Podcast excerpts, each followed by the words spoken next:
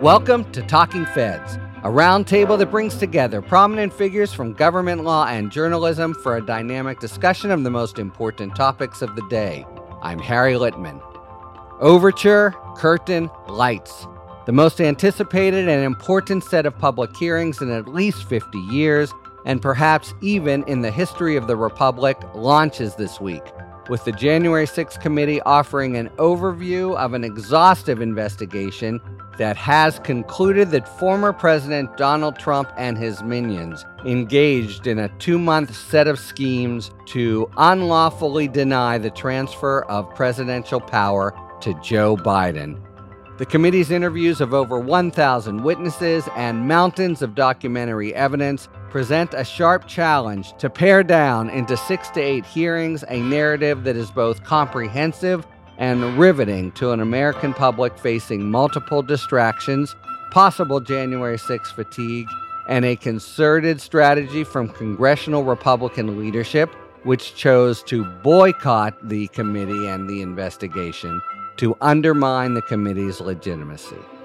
Meanwhile, even by the horrific world leading standards of the United States, the sequence of grotesque mass shootings over the last two weeks has been so shocking and heartrending that it might actually provoke some modest federal legislative provisions and a change in the impoverished terms of the gun policy debate. The deeper staging of both these face offs is the midterm elections, in which Republicans are banking on the traditional advantage to the out of power party combined with low approval on the economy under President Biden, while Democrats threaten to narrow the gap by focusing voters on the dangers of the MAGA Trump crowd, gun violence, and, not least, abortion, with the Supreme Court poised to gut or overrule Roe v. Wade in a matter of weeks. To analyze these high stakes showdowns, we welcome three renowned experts on government, policy, and the ways of Washington.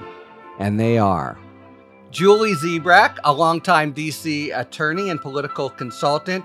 She's currently Director of Digital Strategy and Outreach for Washington Monthly. She served in the U.S. Department of Justice from 1997 to 2015, including as Deputy Chief of Staff to the Deputy Attorney General, and then moved to the Department of Treasury, where she also occupied high level positions. She's the founder and CEO of the political action group Yes Moms, which is focused on organizing mothers around the country in support of progressive candidates. Not least, she is a charter talking Fed. Julie Zebrak, very nice to see you. Thanks for coming. Thanks for having me.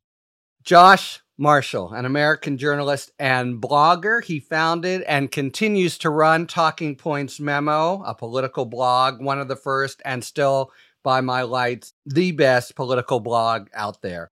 His writing's been widely featured in leading national publications. He also hosts the popular and excellent Josh Marshall podcast, where he and noteworthy guests tackle the big political stories of the day. I'm really pleased to say he's joined us several times now. Thank you very much for returning, Josh Marshall. Thanks for having me. And Congressman Ted Lieu, who represents California's 33rd congressional district in the U.S. House of Representatives.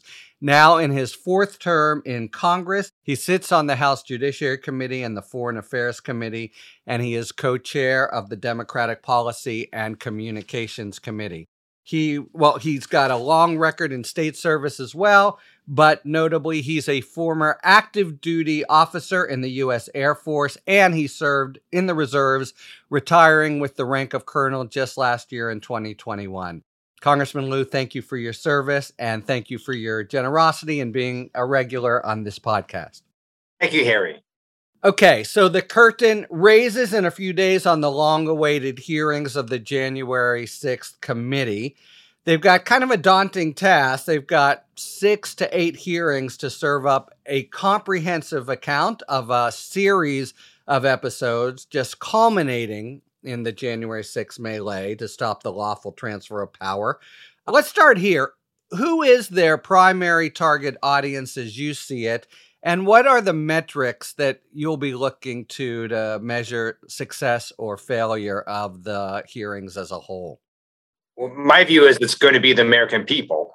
And as a House impeachment manager for the second impeachment trial, I think it's funny. I have to designate which impeachment trial it is because the former president was just that bad.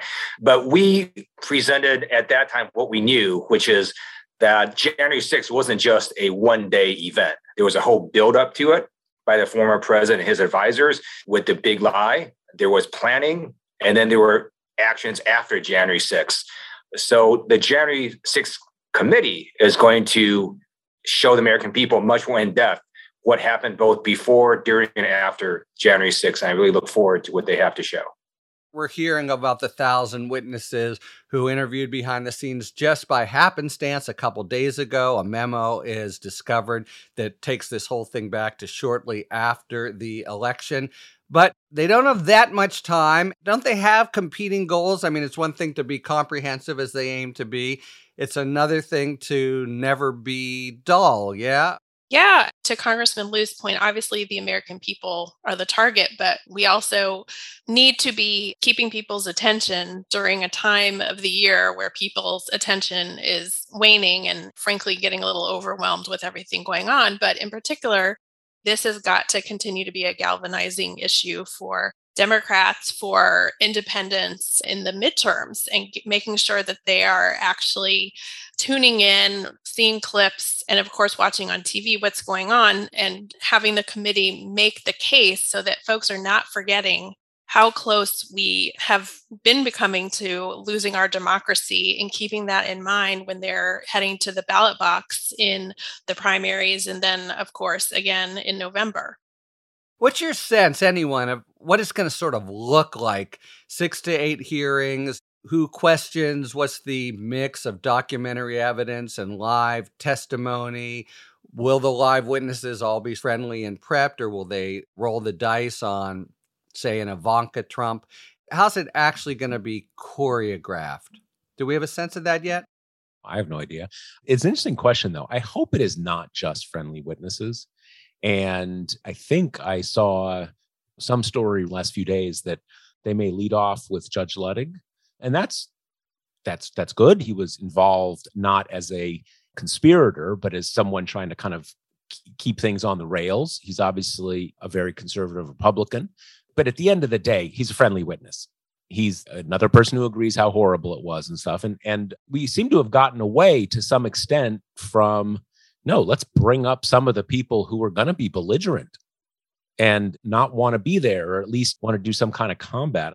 Yeah, I get that vibe as well that they're proceeding on a first do no harm principle, that they're very aware of how this will be digested, post digested, ruminated in sound bites and that the risk of a rough moment might be not worth running next to a series of fairly clean but again that, that means they're not going for the stars with dramatic witnesses either. Congressman obviously we're not asking you to talk out of school but you face some of these same questions during the impeachment. As between little bite size, move the ball safely down the field, three yard passes or whatever, and mixing it up with trying some things that might fall incomplete. What's your sense of where they're going? I believe it will be a multimedia presentation. That's what we did during the impeachment trial as well. There is something about moving pictures with audio added to it that is compelling. And I do think they're going to show videos.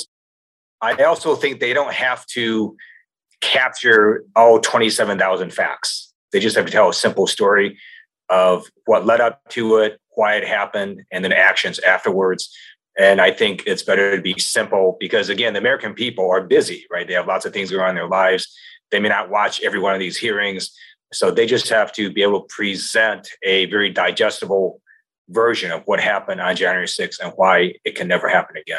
Yeah. And I mean, look, they're going to have a report. We're going to have the doorstop that hopefully puts everything in. But they are biting off for themselves some effort to be comprehensive as well.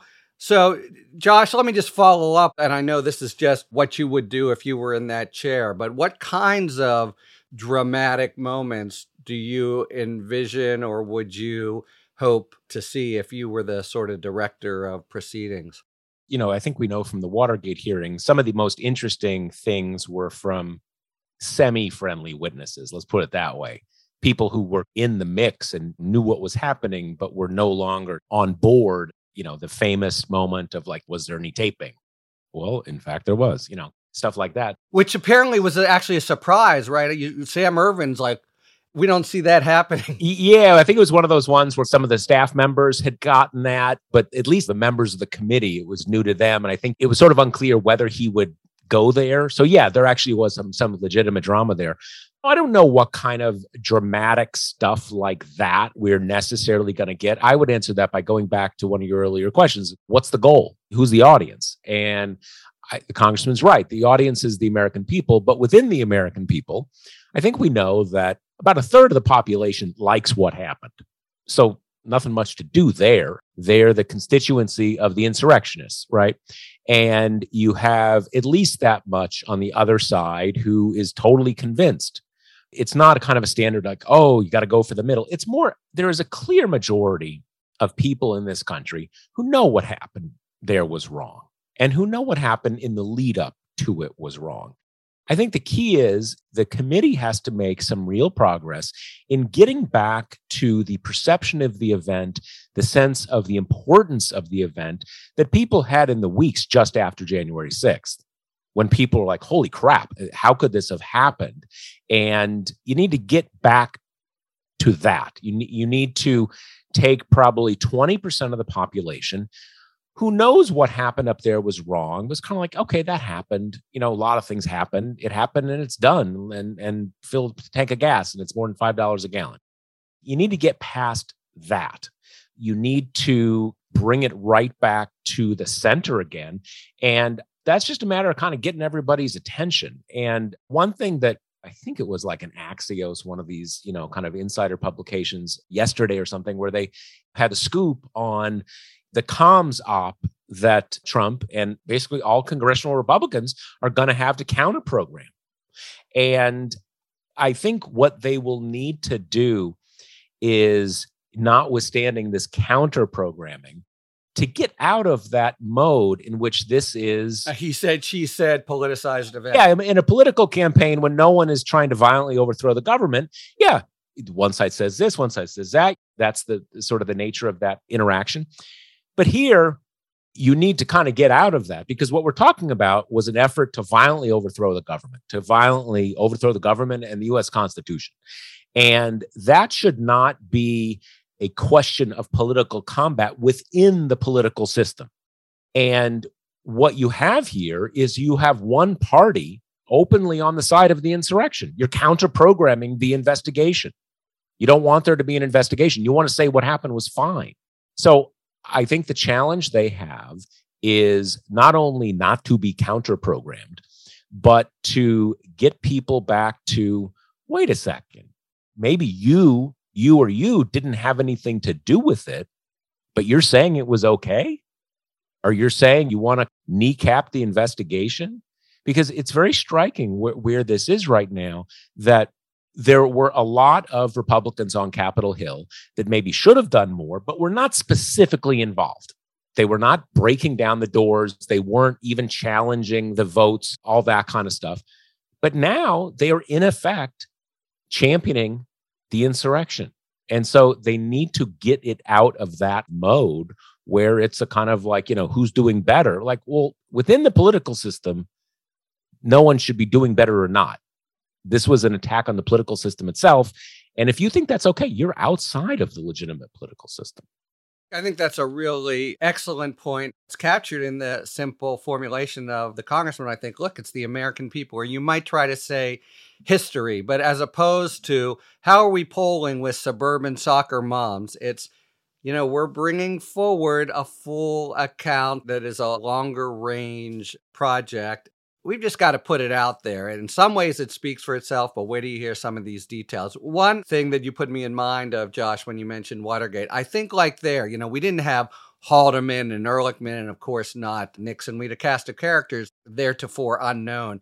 And I think there, there are going to be people, you know, Cassidy Hutchinson comes to mind. She was the aide to Mark Meadows, who is being recalcitrant but she'll be the spokesperson there. And, you know, of these thousand people, many of them will be unknown figures to us, and the country will react to them as you react to anybody on trial. If they look like they're telling the truth and outside of the whole political scrum, then presumably their facts come home and it gives everyone an opportunity to really process holy crap, to quote Josh Marshall. I'm less restrained on my own podcast. I don't know what the rules of the road are here.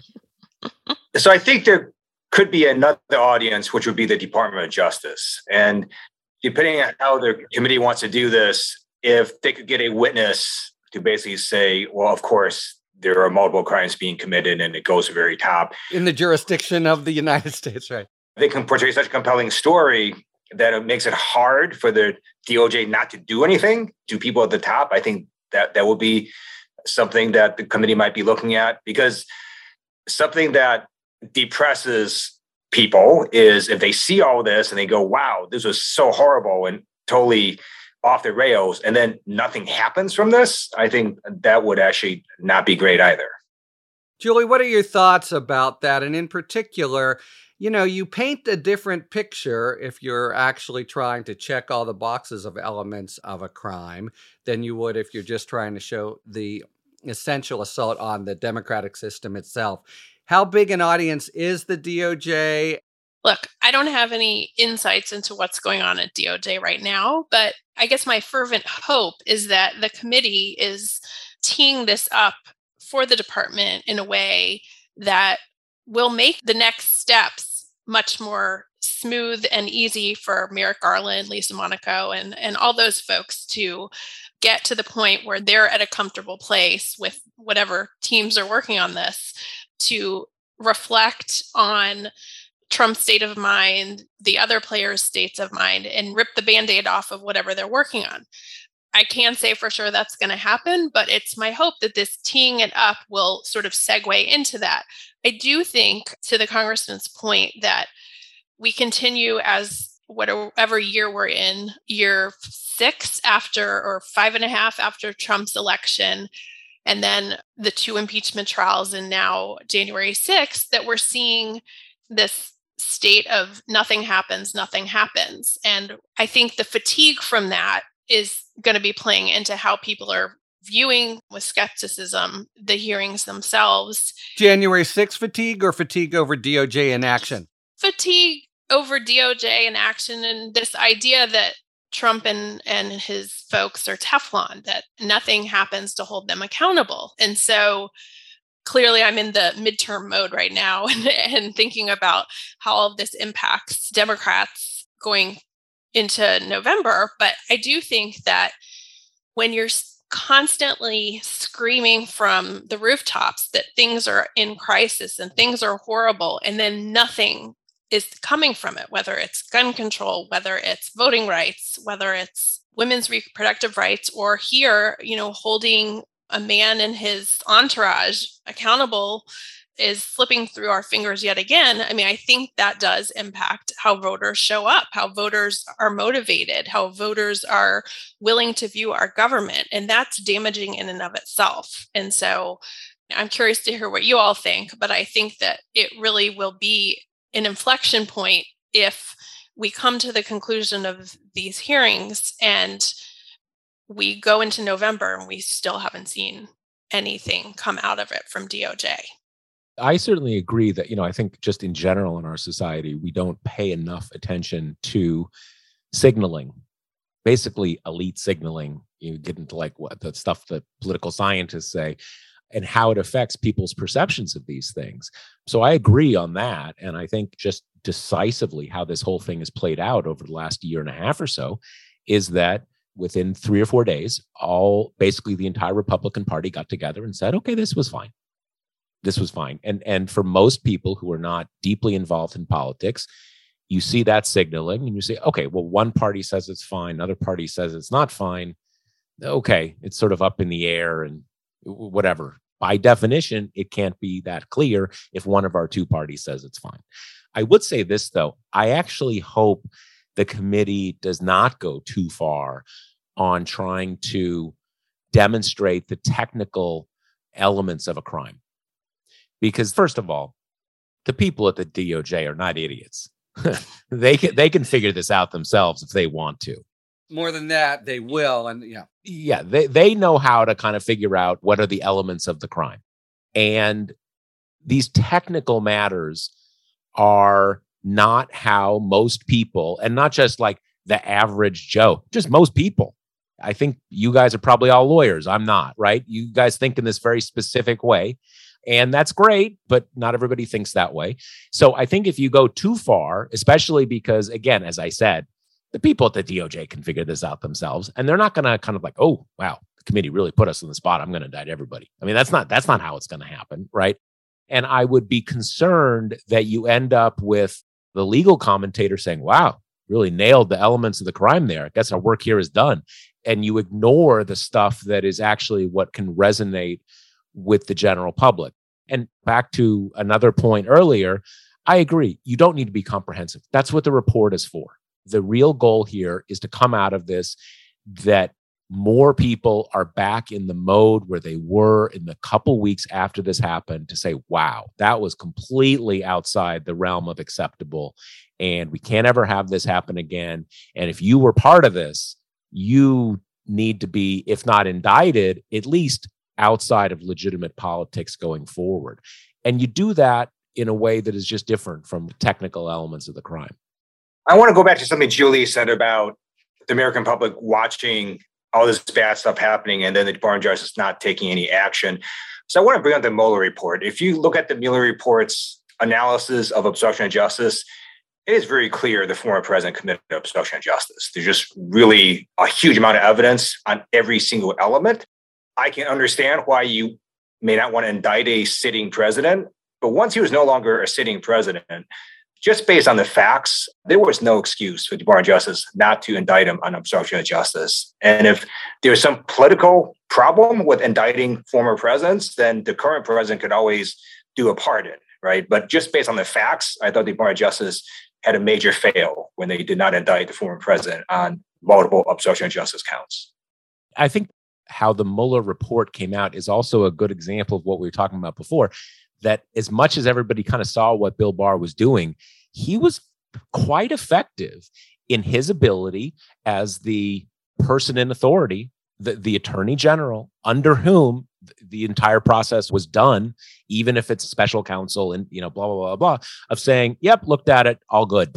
Our, our work is done here. With Rod Rosenstein standing there. Yeah, yeah. And that just, that had a big impact. I mean, yes, the people who read the report got that. So those things have a big those things have a big impact. Yeah. Now looking forward, I think whether or not they're going for the technical check off list, and I totally agree with Josh, the department won't be influenced by that sort of thing at all, or they're just painting the general evil picture there's going to be a lot of focus on Trump's intent, but I think a lot of ways to nevertheless try to prove it. One further analogy that I put in mind by Watergate, Julie, you mentioned if nothing happens, if it's a whole clean sweep, there's a real possibility. Remember Watergate and all the presidents, man, he resigns in 74. Haldeman, Ehrlichman, John Mitchell, they all go to jail later. So, what will be the overall reaction if Mark Meadows or other people, but not Trump. My sense, at least, is the committee's focus, and this is from the things that Liz Cheney has said, they really are looking to make the former president the central figure, the antagonist in a whole series of plots beginning not long after the election. And that's the judgment they're looking to serve up to the American people. Okay, so six or eight hearings. How many will be prime time? How effective the counterpunching of the Republicans will be. All of that, I think, stands to be seen. I just want to underscore what all three of you have said, which is this plays out in the political system in some sense, but it's just the stakes are bigger. They're stakes for the democracy and history that need to somehow be elevated uh, above the scrum and the midterms and the like. Harry, one of the things that you mentioned having this in prime time. Having one or two at least, yeah. Right, right, right. Having it on our TV sets. One of the big concerns I have, and I mean, you may as well, but I've got college age kids. I can tell you they have never in their lives sat down in front of a TV set and watched the news. Like That's so 1950s, right? Yeah. there was an article I saw about President Biden and being focused on the front page and news cycles and this kind of thing. That's not how everyone gets their news. I mean, I will tell you, I don't watch TV news anymore. I, I read it. My kids, they're getting their news through reliable sources. They know how to read news, but they're not getting it sitting in front of a television set. And so there's a certain demographic that may not be getting this information unless the committee and the media are coming up with ways to push it out through TikTok, Snapchat, Instagram. You know, like we have to think more globally now. And I just hope that folks are looking at pushing these hearings out in a way that will reach not just the 50 and over crowd who still sits in front of their television sets at 7 p.m. or 9 p.m. after dinner. I think another reason to second Josh's point that they don't have to be comprehensive, for what it's worth, I think this is a really impressive staff that's got in mind everything from proof to the points of how it's going to be digested. Congressman, you're closer to it and you have the means of comparing with your own impeachment staff, which was excellent. But this is maybe the most impressive congressional investigation in anyone's memory. Yeah. I agree. And I think the Republican leader made a major strategic mistake uh, when he pulled members of the Republican Party from this committee because it really deprived him of a lot of what was happening with this committee. It's still bipartisan. You have Liz Cheney, and Adam Kinzinger on it, but this is going to be a very powerful bipartisan committee. And really, Kevin McCarthy doesn't have a lot of intelligence as to what is happening with this committee. Had he uh, kept his members on, you could have stopped that sentence before you went on there. Yeah. you mean, you mean yeah, visibility. or, yeah. yeah. I think to the congressman's point, as we have seen through lots of investigations over the last like three years, if you want a counter program, you do it from the dais. That's where you counter program. And unfortunately, that is really effective because you've got the anti-insurrection people on the committee saying, well, how about this? How about that? And then you get, you know, Jim Jordan, setting aside all that kerfuffle. We got Jim Jordan up there saying, well, wasn't there a lot of, you know, just BS and stuff? So I think the congressman is right. That was a big mistake. The not having that every second five minutes be the complete change of, of pace. They're on the outside looking in. And it's also that, yes, it is bipartisan, but the committee is stacked with anti insurrection people. There's no pro insurrection people on the committee, and that puts the pro insurrection group at a kind of a disadvantage, i.e., the Republican Party. Right, uh, or 98% of it. It's time for our sidebar feature in which we explain a topic that's been fundamental in the news but hasn't necessarily been spelled out. And today that is prosecuting Putin a lot of talk about having the Russian autocrat potentially stand trial on war crimes, but how might that even work? To explain it to us, we are really pleased to welcome Tony Goldwyn, an actor, producer, singer, and activist, best known for his role as President of the United States in the hit TV drama Scandal, for which he also directed several episodes and won a Peabody Award. You may also recognize him from the Divergent cable series, the award winning film King Richard, The Last Samurai, Ghost, and many others. He's also graced the stage many times, including playing Captain Von Trapp in a concert performance of The Sound of Music at Carnegie Hall. So I give you Tony Goldwyn on prosecuting Putin. Can Putin be charged with war crimes? During the first few weeks of the war of Russian aggression, the Russian military and Russian President Vladimir Putin appear to have committed flagrant violations of international law. Most evidently, Russia's targeting of Ukrainian civilians could amount to both war crimes and crimes against humanity. But whether Putin can be prosecuted is less clear. In practice, bringing the Russian leader to face criminal charges in the International Criminal Court, or ICC, will be difficult. First, the ICC needs jurisdiction over Putin, that is, the legal authority to try him for alleged crimes. Although neither Russia nor Ukraine are full ICC members, the ICC does already have jurisdiction over Putin. Putin has an individual responsibility as a head of state to comply with international law, and Ukraine's 2015 referral of the Crimean conflict to the ICC automatically granted the court jurisdiction over him. Second, the prosecution would need to develop evidence against Putin. On its face, Russia's actions in Ukraine could demonstrate Putin's guilt, especially considering his overall iron fist control of Russia and evidently the invasion itself. But given the difficulty of proving intent, it would take a lot of investigation, and in particular the development of cooperating witnesses, to develop evidence beyond a reasonable doubt that the Russian military willfully targeted civilians or committed other violations of international law at Putin's command. The biggest issue, though, is getting physical control of Putin. The ICC can only prosecute an individual if he or she is present at The Hague. Unsurprisingly, those at risk of prosecution avoid traveling to the Netherlands. That's the path Syrian President Bashar al Assad has taken for some 10 years to avoid prosecution for alleged war crimes, including torture. Of course, it is possible that a new Russian regime could hand Putin over to the ICC. This happened with the extradition of Serbian President Milosevic in 1999 following the Yugoslav wars. And currently, the Sudanese government is considering extraditing former President Omar al Bashir for his role in the Darfur genocide. There is one other path to prosecuting Putin. States signatories to the Geneva Conventions can exercise universal jurisdiction over certain violations of international law, including genocide and war crimes committed in other countries. So, theoretically, a member state like Germany or France could prosecute Putin for such crimes in Ukraine. But the problem of physical control remains. A foreign leader can only be successfully prosecuted if he is physically within the charging country. It's doubtful that Putin will be leaving Russia anytime soon, given the risk. Indeed, he will likely spend the rest of his life in Russia, or in the event of Russian regime change, in The Hague. So there are legal avenues for prosecuting Putin, but as long as he remains in power, the chances of his facing individual charges for crimes committed in Ukraine are negligible. For Talking Feds, I'm Tony Goldwyn. Thank you very much to Tony Goldwyn. Tony will soon start production on Christopher Nolan's much anticipated feature, Oppenheimer.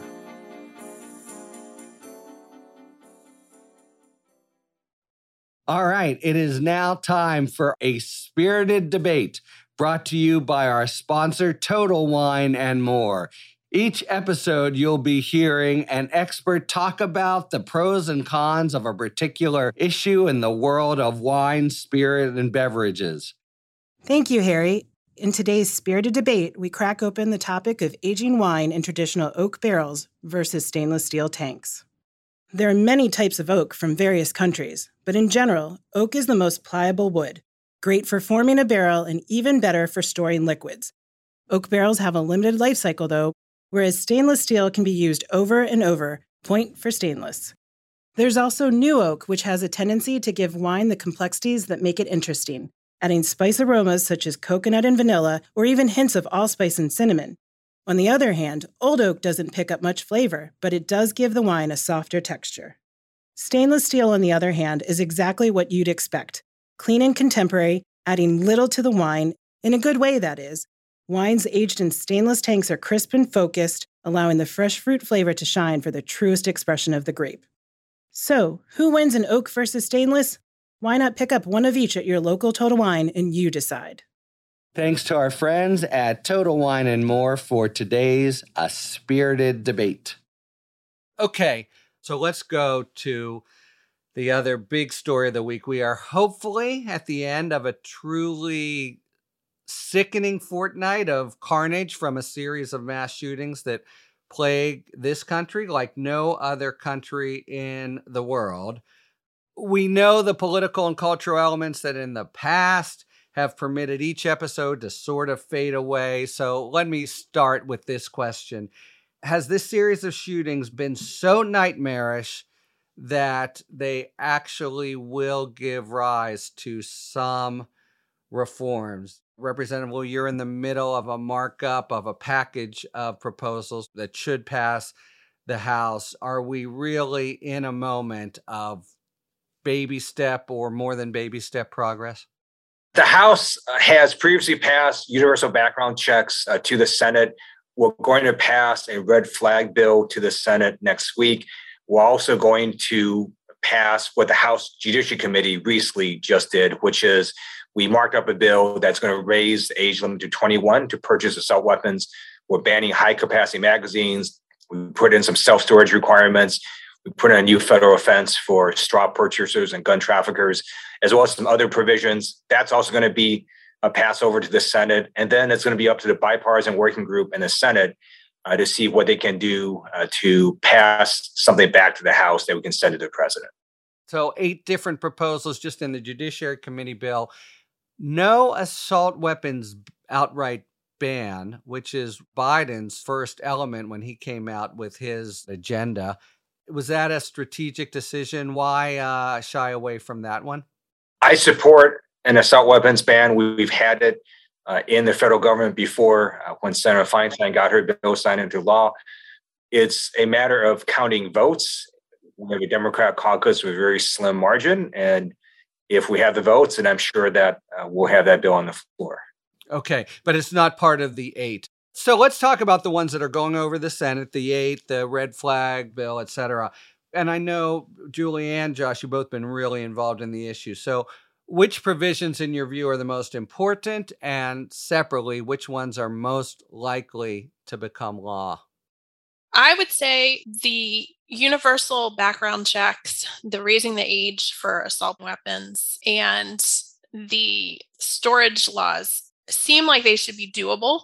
I'm holding my breath like everybody else um, to see what that looks like but I do think, and I'm seeing it sort of play out, that the assault weapon ban is even an issue in the midterms. Not everybody's coming out against it. And so I think that one is likely to not make it through. But I think that there is an appetite and perhaps with this bipartisan effort to get a couple things done. And I'm holding my breath. I wish I could be more optimistic. I would say, though, that even Harry, in the last 24 hours, we've had a few more mass shootings. We're pushing 300 for 2022. It's stunning. Yeah, yeah.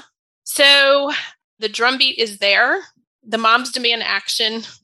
uh, women are galvanized, and women and men are galvanized. We obviously have a majority of the country who is in favor of some of these changes. And so it's going to come down to the votes. And I, I just, you know, I'm holding my breath.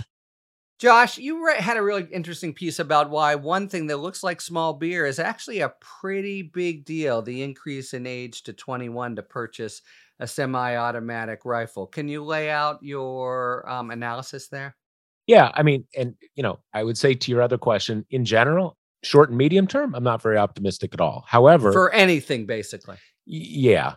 When I first heard the idea, and, and it's sort of perverse, you cannot buy a handgun until you're 21. You know, you can get one when you're 18, but you can buy an AR 15.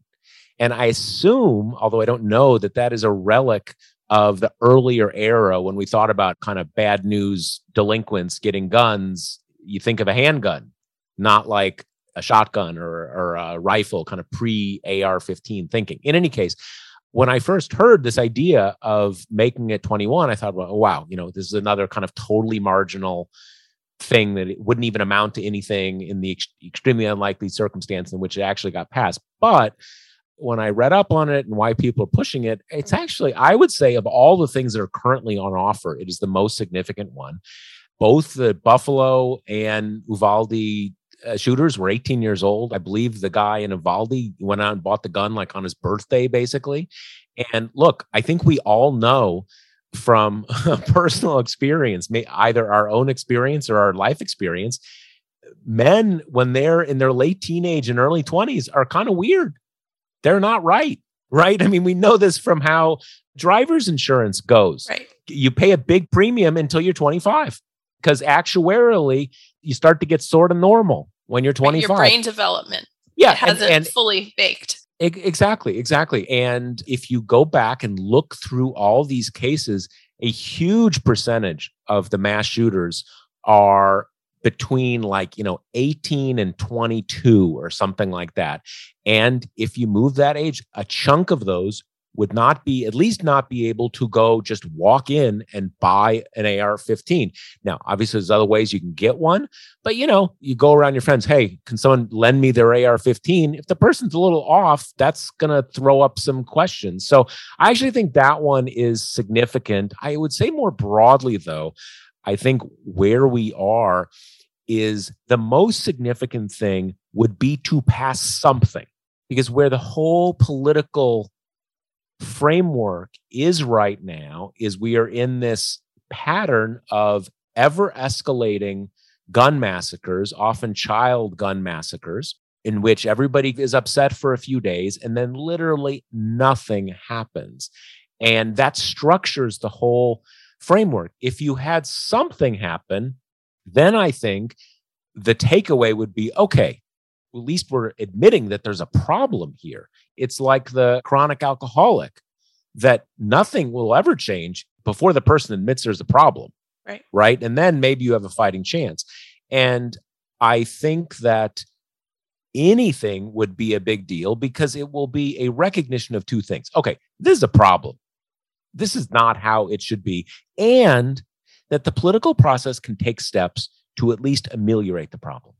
And once you do that, then you can say, well, okay, maybe that didn't work as much. What's the other thing? And so that that's my read of the politics of the situation. I think that's true. Maryland's ghost gun law just went into effect. And then New York, I think, just had a red flag law pass. I'm not sure exactly on the effective date of it, but even seeing those bits of progress, I think is really helpful for folks who are feeling discouraged and recognizing yes, those are blue states. Yes, it's not at the federal level. One of the things is sort of seeing is believing. And if you're seeing in real time these types of laws that are making progress, I think that even those little drops of hope are going to be effective in allowing at the federal level for a path forward to come to light. I just think that the more we can be doing on the state level and having some of these successes is going to really allow for us and allow for folks who are hunters who use their guns responsibly for these common sense gun users who want to see the common sense reforms happening. How is your life changing? Are you really blocked from pursuing your interests? No, you're not with these laws. And having some of that success and getting some buy in, I think, from folks who are gun users to see that some of this isn't going to ruin their hobby. Or just to be able to engage with them. I mean, the counterpoint, it's true. There's actually, over the course of time, been a lot of important legislation in certain states, but it's such a national problem we have twice the guns per capita of any country, more than citizens, and they travel so freely across state lines. I think it's like way more than twice. But yeah. Josh, you had another point just uh, to date. There's been a you know terrible intellectual dishonesty about the whole debate. Republicans coming forward with obviously make weight arguments, and you cited someone who said, honestly, look, it's a tragedy, don't get me wrong, but this is the price we're willing to pay for gun rights. It was an editorial in the National Review, unsigned editorial. Yeah, right? Yeah. So maybe there is some prospect for this being sufficiently horrific to actually shake up the terms of discussion so it's not these complete disingenuous talking points. Still, that's all pretty small beer. So I, agree with Josh that raising the age of 21 to purchase a semi-automatic rifle would be important in trying to mitigate mass shootings.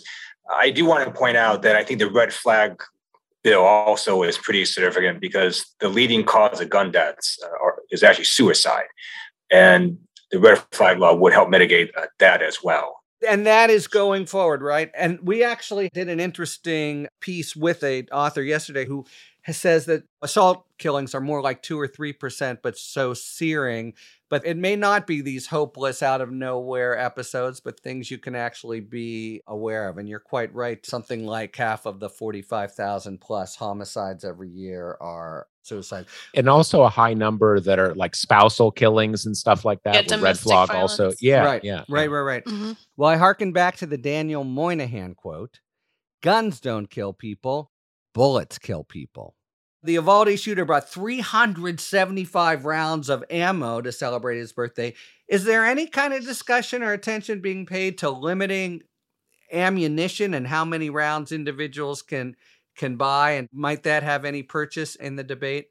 So we do ban high capacity magazines, which in the bill is essentially anything uh, over 10 bullets uh, in the cartridge because the shooter then have to reload and potentially if there's a time break there, maybe something can be done to stop the shooter.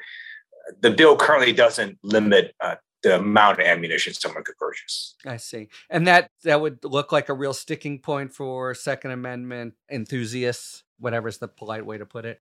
Okay. This is actually a good transition to the last point I wanted to cover, at least briefly, which is the midterms and the broader political dynamic. Discussions have seemed to be in the same hole of Republicans looking good, Democrats not so much because Democrats the party in power and they they're not polling very well on the economy even though there's reason to think that their numbers in the economy are much better than they're being given credit for. Do you think that anything about the intensity of issues that have come to the fore in the last couple months, namely guns and abortion, actually is sufficiently prominent to be a game changer in the midterm prognosis? Let me first say that I don't think it's accurate to say that Democrats aren't polling well. If you look at a recent NPR poll that came out a few weeks ago, it showed the president is not polling well, but the very same poll had Democrats up by five, in the generic congressional ballot. The generic congressional ballot does fluctuate back and forth, but you see people separating their views of the White House from their view of the member of Congress. A poll came out of Michigan, and this was of the gubernatorial race, but I think it goes to the same disconnect, which is a good disconnect in this context for Democrats, that Joe Biden was at 36% support in Michigan you know, his approval in Michigan and 55% disapproval. So, like, disaster, right? Terrible, terrible numbers. Gretchen Whitmer was at 49% support approval and 41% disapproval. It's like she's operating in a different planet from Joe Biden. And normally that is just not how it works. And what the congressman describes is also not how it normally works. And I think we may find when we get the election results, okay, it was pretty much like normal. But I think it is part of how upended the whole society and the whole political system is at the moment that it's not clear that Democrats are going to rise or fall with Joe Biden on this. And again, for Democrats, that's a good possibility because he's doing terribly, right? No, it's a great point. And nationally, you have these figures who are so corrosive like the Jordans and McCarthy's, but they go back to their own district. But here in state races like Michigan, maybe Wisconsin is like this, Julie, you actually have real matchups between the worst kind of MAGA type candidates and then, you know, moderate Dems. And in those situations, the big time Trump candidates might be more exposed. Yeah, certainly, as Harry knows, I've been more involved in Wisconsin. Right now, Ron Johnson's he's still polling at 36%. He's Mr. January 6th was a peaceful protest. His latest thing is that the shootings are a result of critical race theory and wokeness. I mean, I could go on and on. If he were in a congressional district where everyone agreed, it'd be a different dynamic, is what I'm saying. Totally. I do want to make sure to ask this one question, though. Uh, so, abortion and the leak guns and and the tragedies of the last two weeks maybe even one six and the drip of revelations. Any of that whatever the basic dynamic is and congressman you very rightly correct me and thank you to distinguish between biden and the party. But are these issues any of them going to bounce out of what would normally be maybe secondary status and actually be game changers that'll knock uh, republicans off balance? I can say that Democratic women are energized, they're galvanized, they are angry as hell. And the apathy, resignment that maybe folks were feeling about inflation, the economy, and I think that this has been sort of a double gut punch to folks who are feeling like maybe I was sort of sitting this out and now I just can't afford to sit out getting involved, donate to candidates, and looking differently at candidates who are willing to eliminate the filibuster, who are willing to codify Roe, who have been talking about women's right to choose being eviscerated, and who have the background behind it to show that they're going to be on board. I think that there is this energy that female candidates and that women are looking towards them to save us because we've had 50 years of something like Roe not being codified or gun control spiraling out of control these last few years and feeling like we need somebody who's going to prioritize these issues. I agree with Julie, and I just want to note that Republican single issue voters are fairly reliable and consistent, whether it's on abortion or on guns. It's not clear to me how much additional marginal voters Republicans are going to be able to get on those two issues. But for Democrats, we have a lot of folks that are infrequent voters. And if the Supreme Court is going to overturn Roe v. Wade, which I think they will, I think that's going to get a lot of infrequent voters to show up at the polls in November uh, because they know that abortion is on the ballot. And with the gun issue, I think you could get some infrequent voters to show up in November as well. So I think these two issues will end up helping Democrats more than Republicans. I would say of those three, unfortunately, I don't think the gun issue is really gonna is gonna be meaningful for Democrats. I think January 6th, you know, who knows? We'll see with these hearings. But I think abortion and what seems to be almost certainly the imminent rejection of Roe is the thing that can actually change the entire outcome of the midterm election. The one thing I would say, though, is that Democrats as a party, as candidates, there are very specific things that they need to do to activate that as an issue. Now, I'm not saying no one's paying attention now, but I'm saying to take it from where it is now to something that can actually make a very significant difference in who controls Congress in January 2023. All right, there's an end for now. We're about out of time. Just a minute or two for our final Talking Five, where we take a question from a listener and we each have to answer in five words or fewer. Okay, so this week, Michael Sussman is acquitted, and that leaves John Durham, special counsel, very little to show for his three years of, of digging. The question is Is John Durham's special counsel tenure effectively finished? Five words or fewer. Yeah. That's it? Uh, that's yeah. my okay. Yeah, that's my five words. Let us pray. John Durham lives in Fantasyland. I think if we do Fantasyland as one that's word, that right. That works. Okay. Um, I'll say yes, but beware tendentious report. We are out of time. Thank you very much to Julie, Josh, and Congressman Lieu. And thank you very much, listeners, for tuning in to Talking Feds. If you like what you've heard, please tell a friend to subscribe to us on Apple Podcasts or wherever they get their podcasts. And please take a moment to rate and review this podcast. You can also now subscribe to us on YouTube, where we post full episodes, talking book conversations, and bonus video content. We're available as well on the Spectrum News app, which provides local stories, weather, and information that matter to you and your community.